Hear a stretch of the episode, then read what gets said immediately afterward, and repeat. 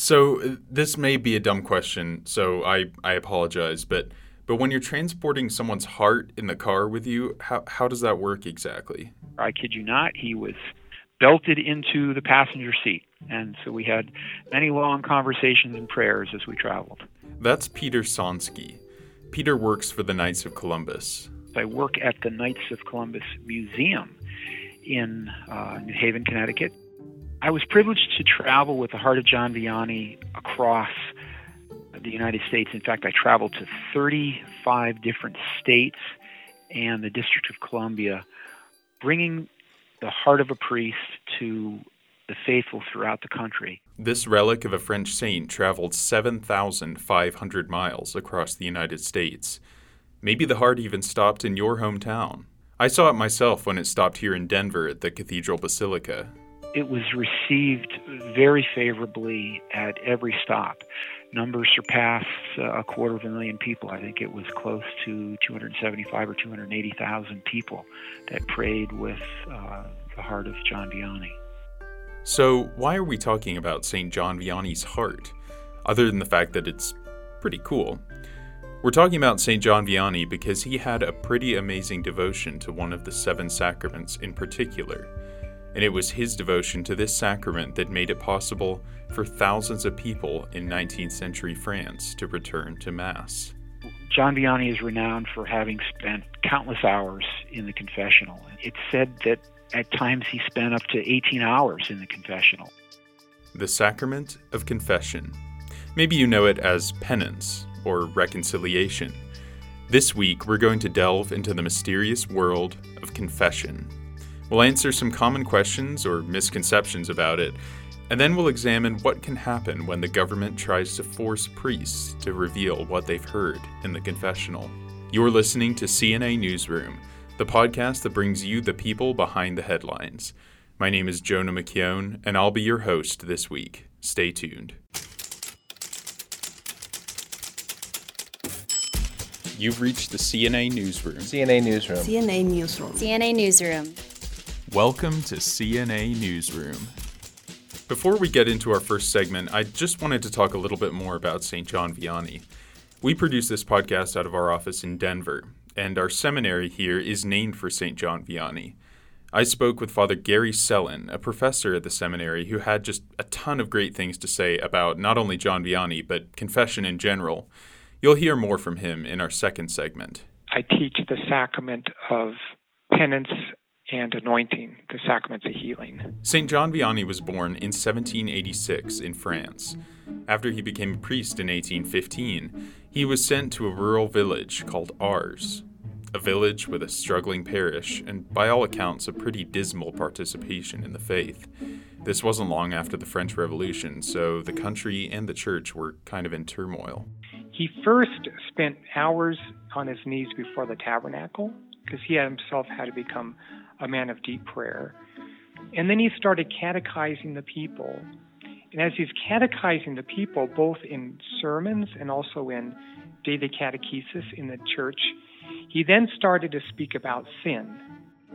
John Vianney would dedicate himself to prayer. Then, through that prayer, strong preaching, you know, courageous preaching, but compassionate preaching, would then draw people to the confessional. They would be absolved of their sins. Sometimes there'd be these uh, people would be years in mortal sin.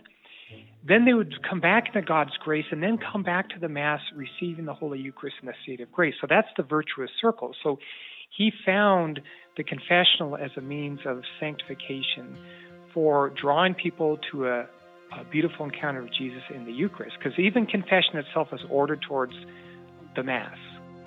The town didn't receive him well. He was he was not welcome when he got there, but he was very devout, very prayerful, and, and won them over.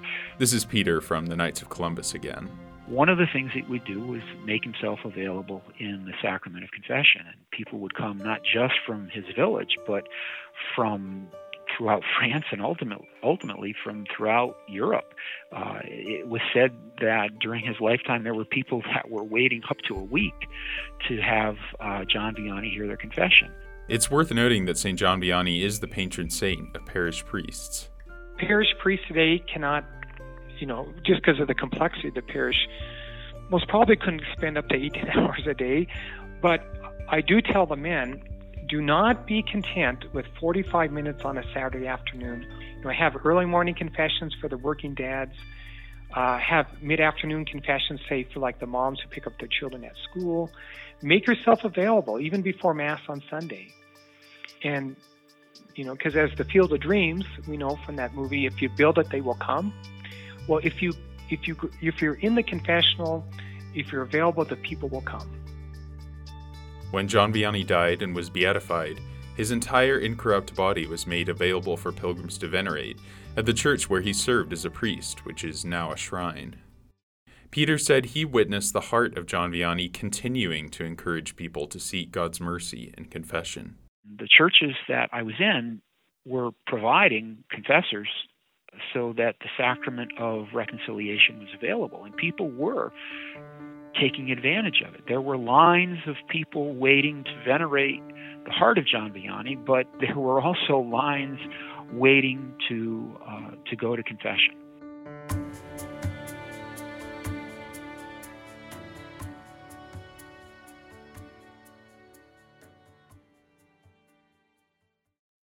As I alluded to before, I think it's pretty safe to say that if you're watching a movie or TV show that features a Catholic character, it's almost certain that at some point we'll see him or her in the confessional box.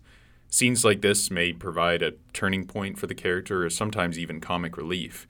But due in part to portrayals like this in the media, there are a lot of misconceptions about confession floating around. CNA interns Bea Quasai and Michelle McDaniel dug into some common questions about confession and bring us this next segment. Hey everyone, it's Mary Farrow. I'm a reporter at Catholic News Agency, and I am joined today by our two summer interns, Michelle and Bea. And it's been awesome to have them here in the office, and they've been getting all kinds of experience, and we wanted to have them uh, get a lot of podcast experience as well. So, for this episode, they have interviewed four different priests all about confession. So, interns, who were the priests that you found to talk to you about confession? I called up my friend Father Kyle Sladek from the Diocese of Green Bay and Father Dan Folwaczny. I think that's how you pronounce it in Polish, but he's um, one of the Catholic Twitter priests. Um, he's at Father Rocket Dan. I also talked to Father James, who's the rector of Notre Dame in New Orleans. Um, and we also brought back Father Gary, who you heard earlier in the podcast. What was one of the most interesting things that they told you, or something that surprised you about uh, their answers to your questions about confession? So, something I always wondered going to confession was how much explanation do I need to give with a sin? Um, what's too much detail? What's too little? What they all said um, was that we have to be specific about the sin itself and whether or not it's habitual or isolated. The role of the priest isn't to get into specifics for his own purpose, it's to help the penitent understand the nature of the sin, the frequency of the sin, so that they can embrace a life of conversion, a life of purity by moving away from the sins that were committed. I think, yeah, it's an important line to walk of like, you're not trying to be explicit and divulge like all of these unnecessary details, but you do need to help the priest understand what's going on and where you're at. One of the questions that I asked was, what if you think you only have venial sins? Should you still go to confession? So, confession is really specifically for mortal sins because venial sins are forgiven just through reception of the Eucharist. It's forgiven through the act of contrition that happens at the beginning of Mass. That those are not things that would necessarily make us go to confession. But I also have heard the advice that you know, even if it's only venial sins, go to confession anyway. Yeah, that's really interesting. Did any of the priests give like an approximation of like you should still be going X amount of time? Did any of them say that? One of them told us that um, you should be going about once a year um, at the very least. That way you can receive every Easter, preferably about once a month, although the more you go, the better. Once we, re- we build up the habit of confession, it becomes a joyful experience, actually. Does anyone know how often the Pope or someone big like that goes to confession? I've heard daily.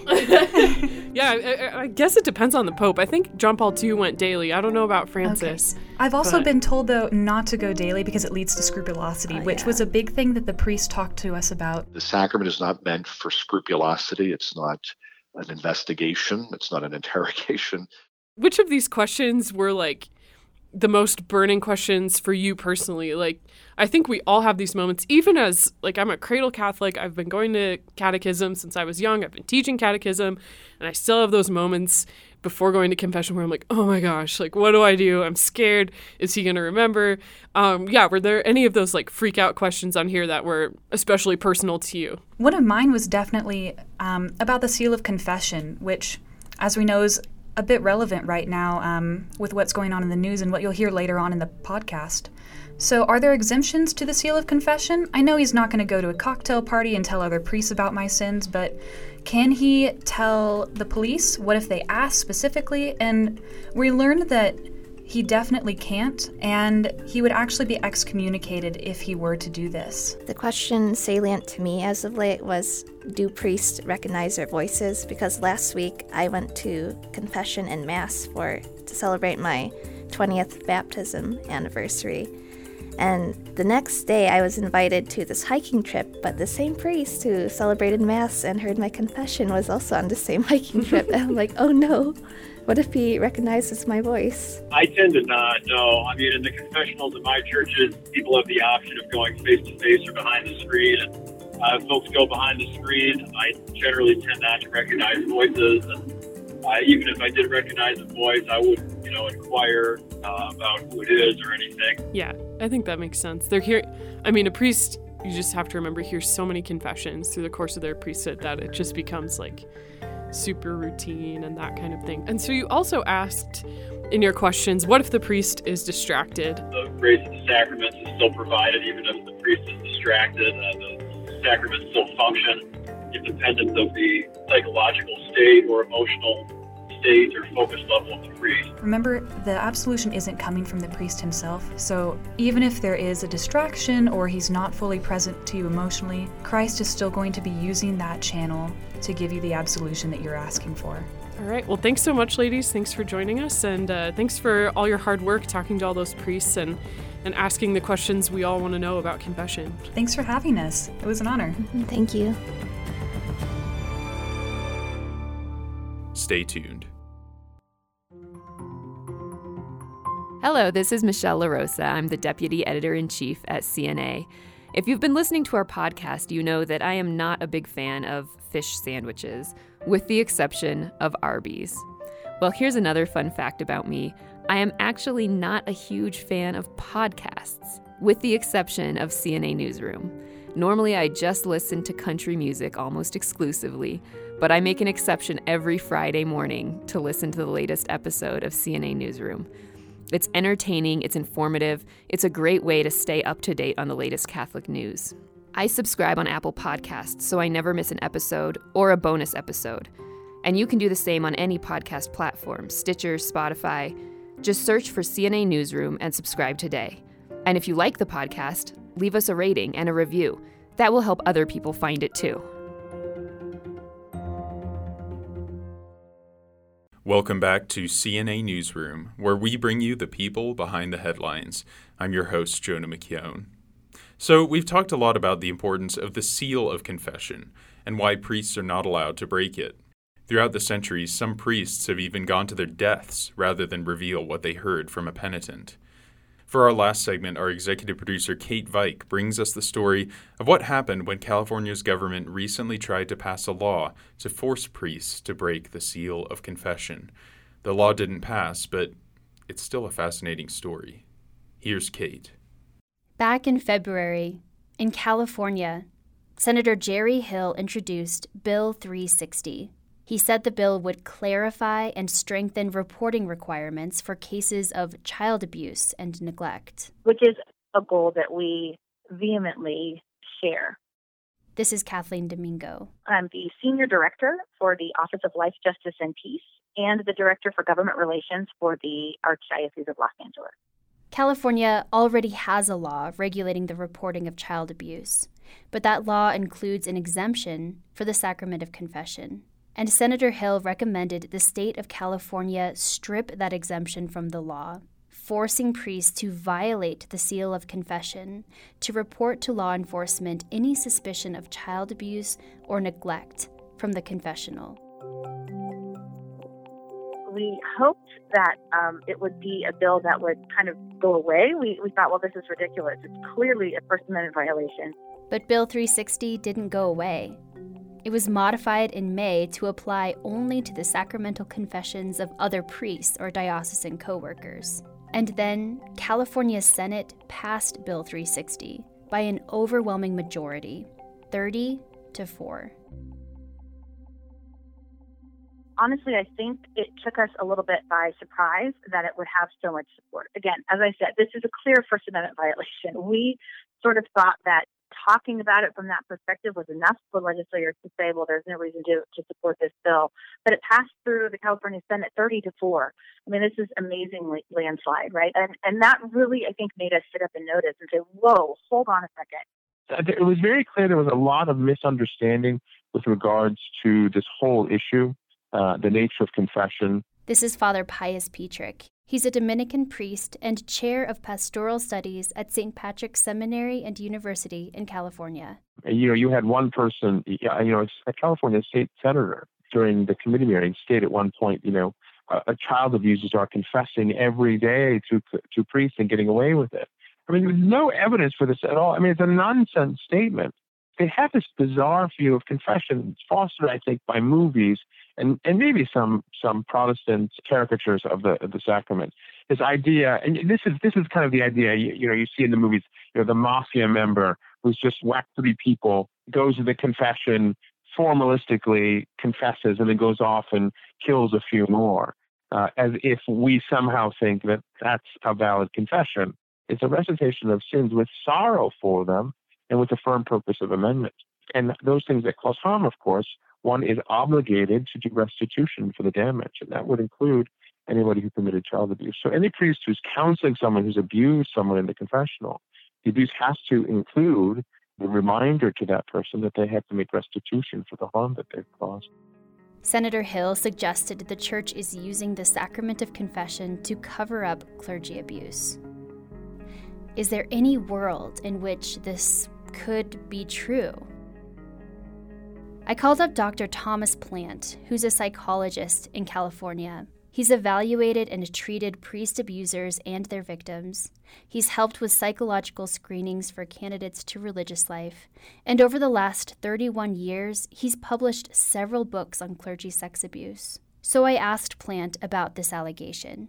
I asked him if priests are using the sacrament of confession to cover up abuse by their brother priests. No, absolutely not. And confession has been a really, really good thing in Plante's professional experience. Priests use the confessional also as a way to help steer people in the right direction. And they will steer people towards psychologists or doctors or whoever. And when people have the full trust of their priest, they're more likely to go and do what they say. Plante gave me the example of a Silicon Valley executive who was involved with sex workers during his business travels. He also struggled with an addiction to pornography. So he went to confession, talked with a priest, and the priest encouraged him to visit with Dr. Plante, who was able to treat him successfully. That just wouldn't have happened. He wouldn't have gone for help unless he felt like he could have the full trust of his priest in confession to just lay it out there. And that's why it's so important to keep that seal completely airtight. Plante also told me many people have a distorted view of the rate of clerical sex abuse today. People think of this as a current problem rather than a historical problem. They just don't look at the data we always have to be vigilant, of course, but we've got policies, procedures, best practices in place now where we've gone from over 600 fresh cases a year in the 70s to an average of one case per year. The evidence of the last, at least within the American church, the evidence of the last almost 20 years shows that no institution in the United States discloses more or is more vigilant against child abuse than the Catholic Church no public school, no government entity, no other private entity. No one has done more than the Catholic Church of America uh, to uncover what it's done in the past and to move forward in protecting children. The terrible days of the 70s and 80s are largely over. As, as one report I read said, in California public schools, for example, five million children are abused every year, every year. The John Jay report for 2017 or 18 said in the Catholic Church, seven children were abused in the whole of the United States. This is not where the problem is. We need to use the data to make informed, smart choices. And uh, we let hysteria get in the way and emotion get in the way. You know, that, does, that does, never works out well. And at the end of the day, even if they pass this law, no priest is going to honor it. Right? No priest will violate the seal of the confession that I know of. Um, I know priests of, along the theological spectrum, but every priest that I know holds very dear the seal of the confession. And the thought that that might be uh, uh, ebbed away at by the state, I think, has really galvanized Catholics in California and other parts of the country. The Archdiocese of Los Angeles, for its part, mobilized quickly against Bill 360, launching social media campaigns and broadcasting public service announcements on Catholic radio stations. The Archdiocese encouraged its Catholics to email lawmakers. Kathleen told me she wasn't quite sure how Catholics would respond to these calls to help protect the sacrament of confession. It was a bit of a um, of a question. How how will people respond to this? Because I think we also have to recognize that this is a moment in the church when there is a lot of frustration. There's even some anger. But California lawmakers received more than 17,000 emails from Catholics within the Archdiocese of Los Angeles alone. Kathleen's office printed pre written letters to members of the California Assembly, and they distributed these letters in parishes across the Archdiocese. We ended up delivering 140,000 letters to Sacramento, to the capital. We made quite a ruckus up there. We, we actually hired a Penske truck and drove up the state of California to drop these boxes of letters. So many people took the time to write into the legislature, to the assembly in California, and that made a huge difference. Um, it's one thing to, to see professional lobbyists come at you and tell you this is a bad idea. It's another to have, you know, 100,000 or 200,000 letters dumped at your doorstep from voters saying this is a terrible idea. And I think all those letters from all those people who wrote in made a huge difference. And the voices of California Catholics were heard. The California Assembly's Public Safety Committee was scheduled to debate Bill 360 on Tuesday. And on Monday night, the night before the debate, Senator Hill withdrew Bill 360 from the agenda. Father Pius was scheduled to testify on the bill. He heard the news of its withdrawal. When my plane landed in Sacramento, I think the sponsors of the bill on the California Senate side underestimated what Catholics believe about this and underestimated the strength of opposition that they saw from the Catholic faithful in California and really from lots of different places. Kathleen told me she was relieved when the bill was withdrawn in California, but she said she's still on guard, and it seems like she has really good reason to be. Kathleen told me Senator Hill has given strong indication that he will bring the bill back next year. I want Catholics to understand that our voices should not be muted in the public square. That this is a perfect example of an opportunity where, when we unite around a common goal and when we use our voice for something positive in the public square, we can actually make a significant impact. So often, I think Catholics wring our hands and we can get cynical, I think, pretty easily about politics. Um, we don't really fit in either of the major parties. Um, a lot of our social issues just are not being carried by the voices that we would hope in a way that we would hope for, and it can be very disheartening. But I think this has shown us in a particular way that when we come together, when we put our faith first, that we can really make change in the culture for good. For CNA Newsroom, I'm Kate Veik.